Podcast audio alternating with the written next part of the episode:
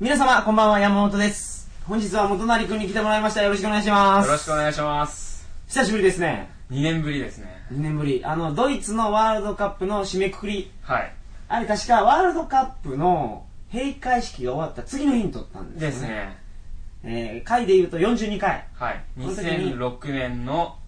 6月のそ終うやわり。あ、7月の最初ですね。その時に出てくれてるんですよ。はい。まあ、覚えていらっしゃる方いないと思います。 そんな それからずっとコンスタンスに聞いてくれてるってことどれぐらいかわからんけど。 僕はもう、帰国してからはい、全部聞きましあた。りがとうございます。で、その後、あの、元成君とは、あの、サラエボで会ったんですよねサ。ラエボですね。偶然。はい。街歩いてたら、おったみたいな。そうですね。ドイツで7月10日ぐらいに別れて、うんで、その2ヶ月後ぐらいに、うん。あのボスニア・ヘルツェゴビナのサラエボの街をはい歩いてたらたまたまいたみたい 今日旅を長いことしよったら、そういうことあるよね。なありますねうんしょっちゅうあり全ます然連絡取ってないけど、びっくりしたみはたいなはいはいそうそう。その時僕、サッカーボール蹴ってたでしょ蹴ってましたねで4人でサッカーしましたよねあああ、のし公た園しでた。そうそうそうそうで。変な顔で見られ ましたよねなんだこの日本人みたいなそう、だからそれからやき、やっぱり2年ぐらい経つんか2年です本当にあ、そうですね。はいあ、どうも、久しぶりですお。久しぶりです今日東京に、はいあの、実家の方が九州やから、はいで、今住んでるの北海道でしょ。札幌ですねだから九州にお盆で帰って、はいそこから徐々に北上してる。そうですで、東京で、今お会いしまして2週間ぐらいうん。ちょっと観光してるんですけどあの後結構、いろんなところ旅されてるそうですねとのことで、はいその旅情報をはい本日は話してもらいます。よろしくお願いします。よろしくお願いしますちなみに今日はどこの話をしてくれるんですか今日はそうですねあの後僕はヨーロッパから、うん。えー東ヨーロッパを通りまして、はい。トルコイランパキスタンインドはい。それからインドからタイに行きまして、うんタイカンボジアラオス中国日本とあー9ヶ月ぐらい全部リーグでですけどはいうん。でその中でも今日は特に僕の好きな、はいイランい らん。なかなかあの、今、旅行するのは難しそうなところですけど、あイメージはちょっと悪いですけどね、はい。まあ、どういうところであるかというお話を。そうですね決してみんなに意見と勧めてるわけじゃないですからね。今行くと、その、相当危ないと思います。あイランについてはまあ場所によりますねあ、そうなんや完全にうんなるほど。僕行ったことないんで、はいその辺の話をよろしくお願いします。えー、それでは鳥かご放送始まります。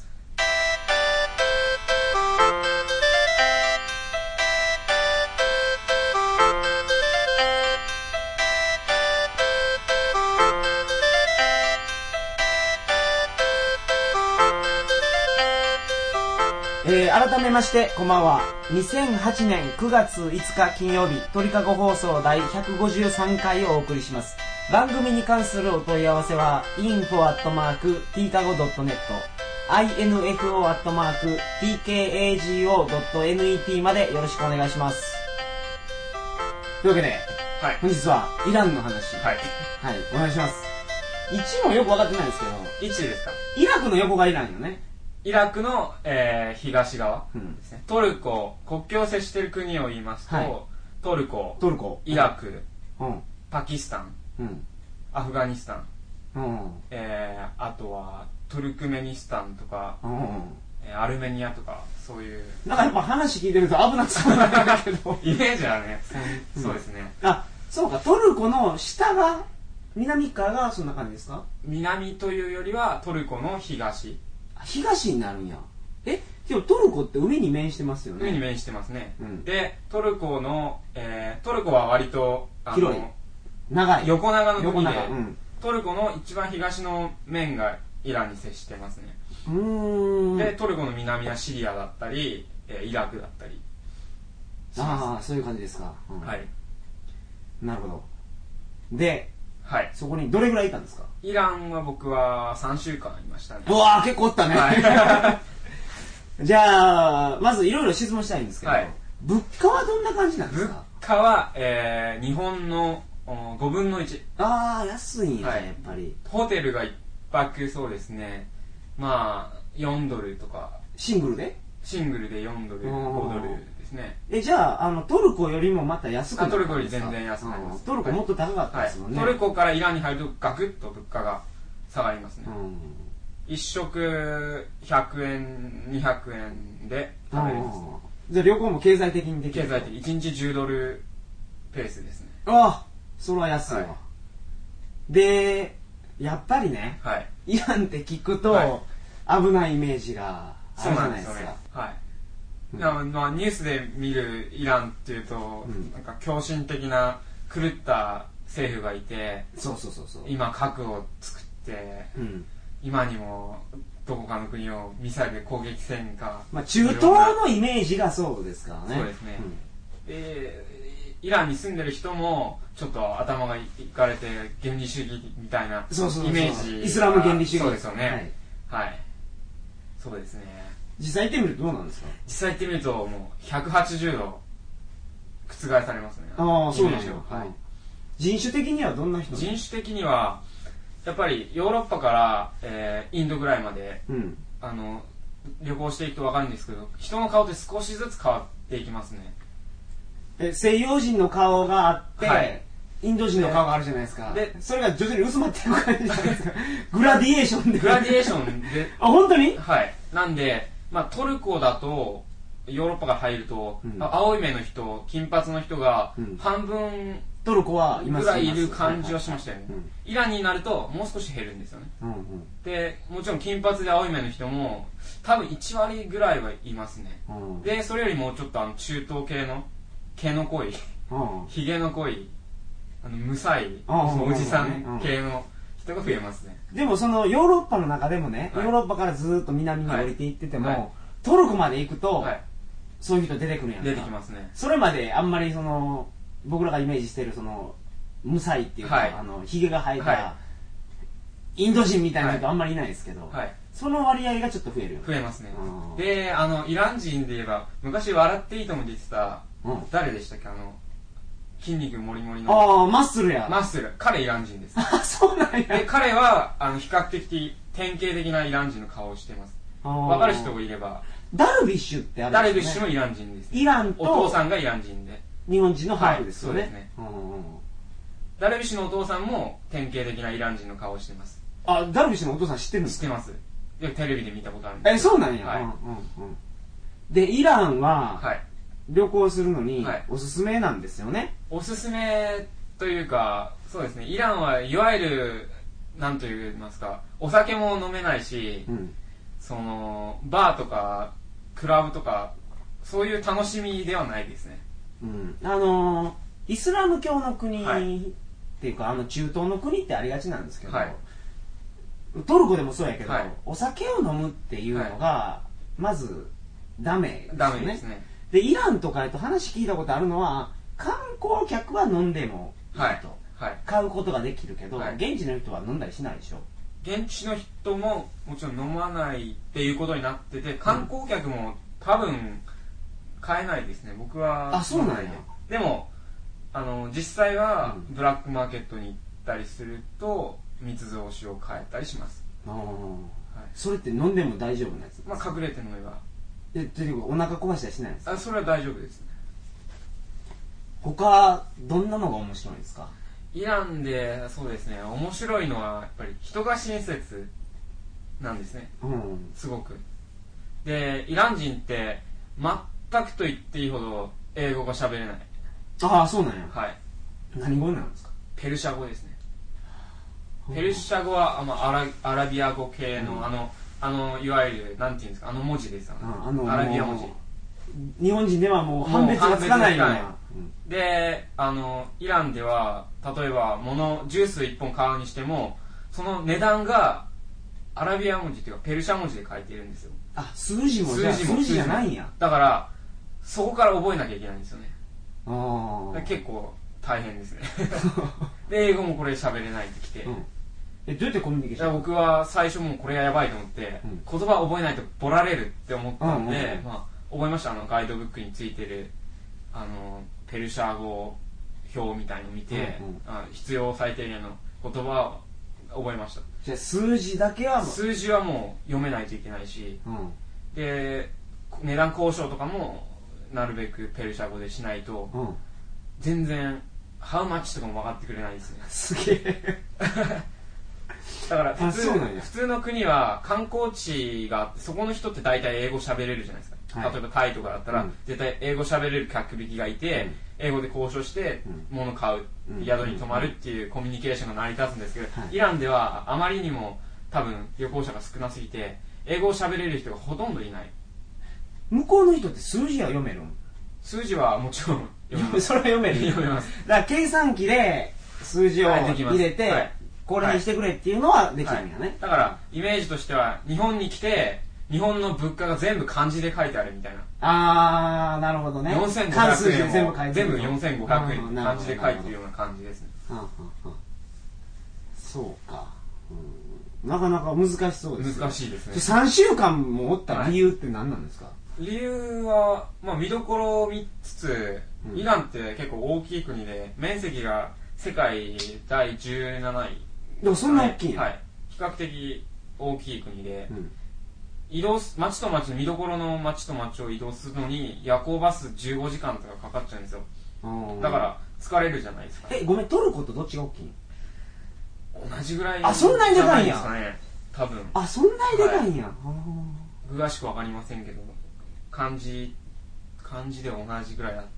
ーたあの辺ってねやっぱはいそのオイルが出るから、はイランってはいすごいお金持ちのイメージがあるんやけど、はいはいそうでもないんですかでもないですねだって物価安いもんね物価安い日本のあの5分の1って言ったらただオイルは安い僕が行った2006年で、うんえーリッター、えー10円ガソリンが、はいあーでもその3年4年前だとリッター3円とかそのくらいだったらしいです水とかよりももうオイル水の方が全然安い全然安い、はいあなんですけどもう貧しい人も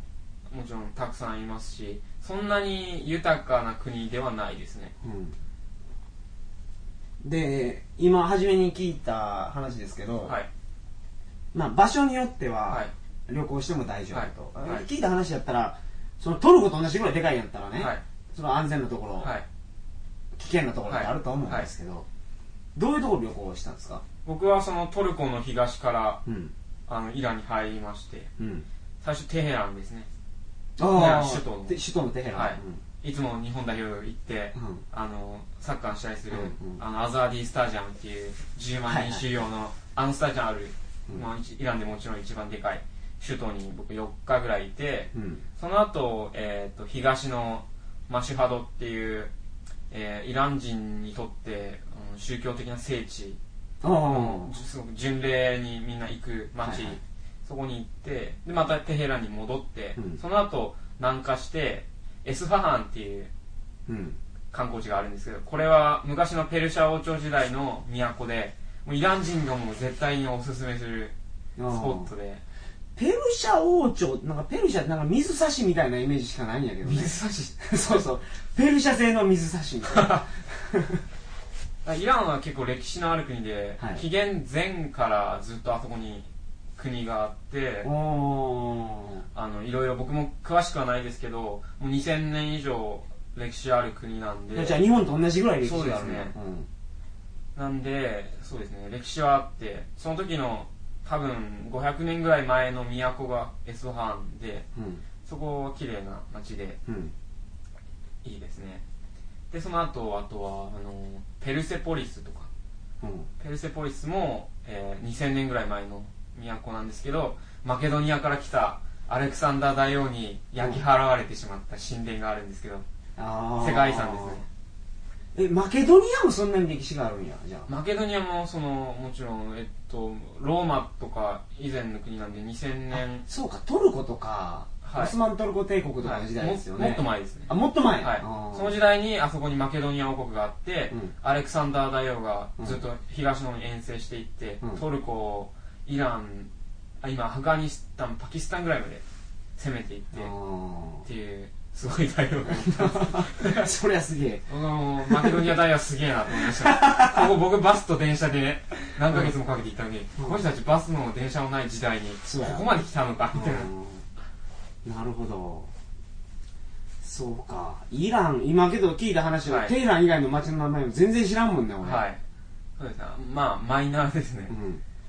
トルコの、トルコじゃないわ、あの、イランの人って、はい日本人はいのイメージっていうのはどんな感じなのこれが面白いんですようん。英語喋れないって言ったじゃないですか、うんでも、まあ、テヘランとかだったら1日街を歩いてるうとん3人ぐらい日本語で話しかけてくれるんですよ日本語流暢な日本語でうん。これはなんでかっていうとあの1980年代ぐらいに日本とイランが一度ビザ免除協定を結んだことがあって、うわあ、そんなんあったんや。はい、80年ぐらいですね、うんでそれによってあの向こうからものすごい不法就労で人が来て、うんうん昔東京であの偽造テレホンカードとかあ売って売ってたいや知ってますよねコミュニティみたいにできていろいろ、まあ、いいこと悪いことしてた時があったんですけど、まあ、うんその名残で80年代に日本に出稼ぎに来た来てたイラン人のあの若者がたくさんいてうん多分何万人っていうその人たちがもうイランに帰っててで日本で5年とかねうん。長い。い人は多分7年8年働いてるんで日本語ペラペラなんですよだからイランではむしろ英語を喋れる人より日本語喋れるおじさんに会う確率の方が高いあ、そうか、はい俺が大学の時やから、今から、えーっと、10年前 ?15 年ぐらい前か。までぐらいじゃないですかねにそういえば上の方ってイラン人いっぱいいましたね、だから歩いてるといきなりおじさんが寄ってきてうん「日本人?」みたいなあ普通に日本語で話しかけて「日る本人?」って話しかけてきてでそこからいろいろ話して通訳とかしてくれたり案内してくれたり、うん優しいですねあじゃあトルコで日本語喋るやつっていうと基本的に悪い悪いじゃないですか、はいぼったくろう絨毯やぼったとくろうみたいなんですけど、イランでは日本語話しかけてくる人は基本的に信用していいですねあー昔日本におって、はい、やっぱみんな日本で大体あの日本でよくしてもらったとかで日本に好意を持ってくれてる人が話しかけてくるんですごいよくしてくれますあー昔その東京とかそういうところにイラン人が多かった理由っていうのは、そういう背景があったんですね、ああそらびっくりやこれでねそろそろいい時間なん ですけどなんかイランについて喋り足りてないってことってありますイかランについてですねまあだからイメージではものすごい怖い国っていううん人も怖いっていうイメージなんですけどそれはもう100%間違いでイランの人はものすごい優しいし自分たちのあの政府がちょっとおかしいことをやっててあの国際的に非難されてるっていうのも十分分かってるんですようんイランの人たち、うんでもやっぱり押さえつけられてるんでなかなかそれに反抗できないしうん宗教警察とかいて反抗するとまあしょっぴかれていくんで、うんなかなかそれを表に出せないんですけど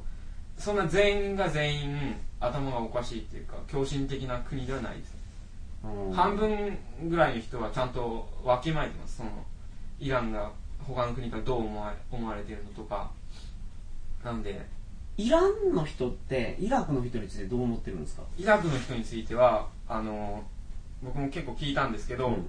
あのイラン・イラク戦争で、うんえっと1979年にイランでイスラム革命が起こってうんその後次の年80年にあのイラン・イラクに侵攻して戦争したんですけどその戦争についてもその時のあの指導者のイランのホメイニーっていうのがいたんですけど、うんホメイニーとフセインですねうん彼らの2人の戦争だって言ってだからイランの人とイラクの人はあーそそのう戦なんだ争に無理やり参加させられたからそこまで私たちはイラクの人を憎んでいないしあの戦争はまあ間違いだったって言ってる人が多かったですねアメリカに対してはどう思ってるんでアすかメリカに対してはあの世代によってものすごいばらつきがあってそのあんまり知識なくてはいあれですけど、イラン・イラク戦争の時ってアメリカ、イラクを支援してまいしたよやねイラン・イラク戦争の時はあそうですねイラクを支援してそうてですそ,、ねの後、はいはいはい今はイラクを攻撃してますけど、そういう感情があるのかなともともとそのアメリカがイランの王朝を、パーレビ王朝っていうのを、えー、と戦後ずっと50年ぐらいから支援してたんですけど、うんでそれがその1979年のイスラム革命によって一気に覆されて、うんアメリカがもうあの追い払われてイランから、うんでアメリカ大使権占拠事件とかあって、うんその時はものすごい反米になったんですけど、うんそのだから、えーアメリカはその後のイラクイラン・イラク戦争で多分イラクをし支援したんですよね